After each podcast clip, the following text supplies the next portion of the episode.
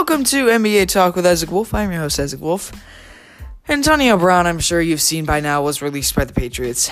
And early this morning, he tweeted that he is done with the NFL, will no longer play in the NFL.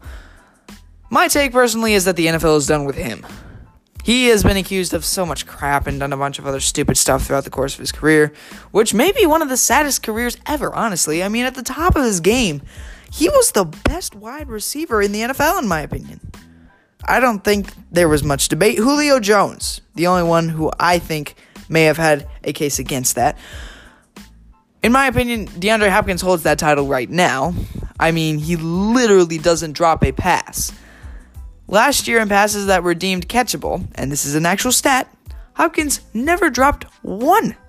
Not one single time did DeAndre Hopkins drop a catchable throw. That's why he's number one, in my opinion. But anyway, AB is done we will more than likely not be seeing him play in the NFL again. I mean, he said it himself, so. Let's talk about tampering.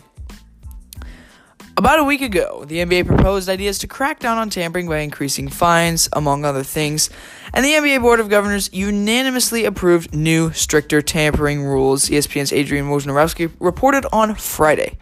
NBA Commissioner Adam Silver said that new tampering rules now include significant fines and could have punishments of suspending executives, taking away draft picks, and voiding contracts.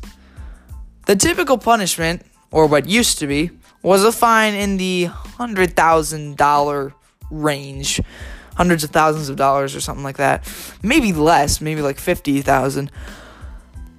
Silver said that it can often be the least effective way to punish them because they earn millions of dollars a year. It's like a 20th of their paycheck. But fines can now be as much as $10 million, which is a hefty price. But still, I don't think it's going to stop tampering completely or at all. These owners and executives have a lot of money. You have to have billions of dollars to purchase those teams. You all know my opinion on tampering. I just think just get rid of the rules altogether. They're pointless. I mean, unless you actually do take away draft picks and void contracts, which I still find hard to believe. I feel like the NBA wouldn't actually do that because that seems a bit extreme for just trying to supposedly influence your player to come to your team, which almost never happens. but do you really think what one person says about a player is going to influence them completely and make their decision for them? That's basically what you're saying you think is going on. No, this is not how it works. Tampering rules are an insult to players' intelligence. It seems as if it is assumed that they don't know their own contract situation when talking about upcoming free agents. I really don't think Magic saying he likes Giannis is going to make him sign with the Lakers or anywhere else. I see Giannis staying in Milwaukee for as long as I can see. And when Simmons, Ben Simmons asked Magic for advice on his game last offseason, the NBA investigated potential tampering there. How?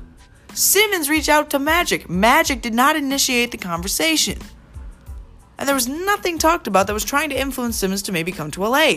This stuff is so stupid. You're not going to stop it. I don't care what you do, nothing's going to stop tampering.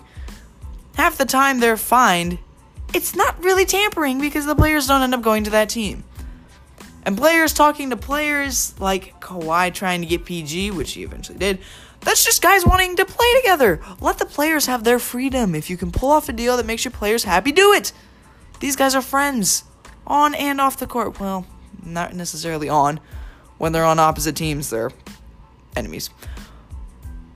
But everybody knows everybody in this league, and if friends want to team up, why should you stop that? If that's what the players want. Anyway, there's my little rant on tampering rules. Let's move on to Michael Jordan. He is selling part of the Hornets, and he's selling it to two investors based in New York. Gabe Plotkin, a Melvin Capital founder, and Daniel Sundheim, a DI Capital founder. Jordan will still maintain control of the Hornets and plans to for a long time. A California bill was passed a little over a week ago. It's called Fair Play to Fair Pay to Play. It will now allow college athletes in California to profit from the use of their name, images, or likeness. The NCAA wrote a letter to California's Governor Gavin Newsom, and this is this is the interesting thing. I thought this would be an issue, and here's what the letter said. It said, quote, California Senate Bill 206, which is fair pay to play, would upend the balance. If the bill becomes law and California's 58 NCAA schools are compelled to allow an unrestricted name, image, and likeness scheme, it would erase the critical distinction between college and professional athletics, and because it gives the school an unfair recruiting advantage, would result in them eventually being unable to compete in NCAA competitions. These outcomes are untenable and would negatively impact more than 24,000 California student athletes across three divisions. So basically, California schools would not be able to compete in the NCAA tournament or the college football playoff or anything like that. Which defeats the purpose of playing in college, does it not? I mean, I know some recruits just want to get publicity and then go on to the pros, the one and dones. But a lot of players, there are a lot of players who play in college to play for the championship, to play, they play to win. They want to win. We'll see what is truly more important to recruits coming into California schools now money or winning? I don't know what to feel about this. I mean, this has never been allowed. I think it'd be hard for me to adjust to, depending on how many athletes joining join California schools now. The main ones being probably like UCLA, men's basketball, Stanford football, women's basketball. I mean, even Stanford men's basketball and USC. But if this sends a bunch of top recruits westward, I will not be particularly happy about it. We don't want loss of parity in college, too. It's already happening in professional sports, perhaps now more than ever. I just hope everybody doesn't go to California for school now because they want to get paid, unless they need it. I do understand. This is the other side that's kind of holding me back from completely against it. I understand that there are some players who come from tough situations. Family may not have a lot of money, and sports is their outlet. I understand that. And if that's the case, go for it. Help your family how you can.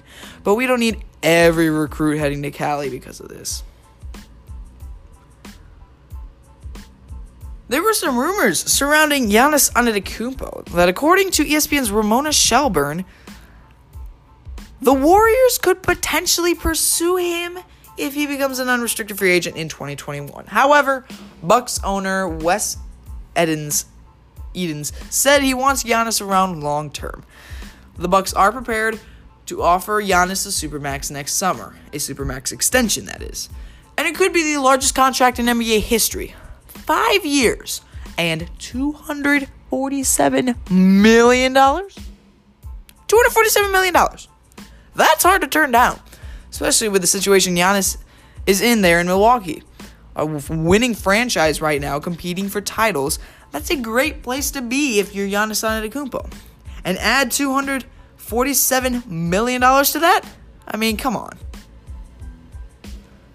To wrap up today, this day in NBA history, in 1991, USA Basketball announced the Dream Team for the 1992 Olympics. Greatest team ever assembled in the history of basketball, folks.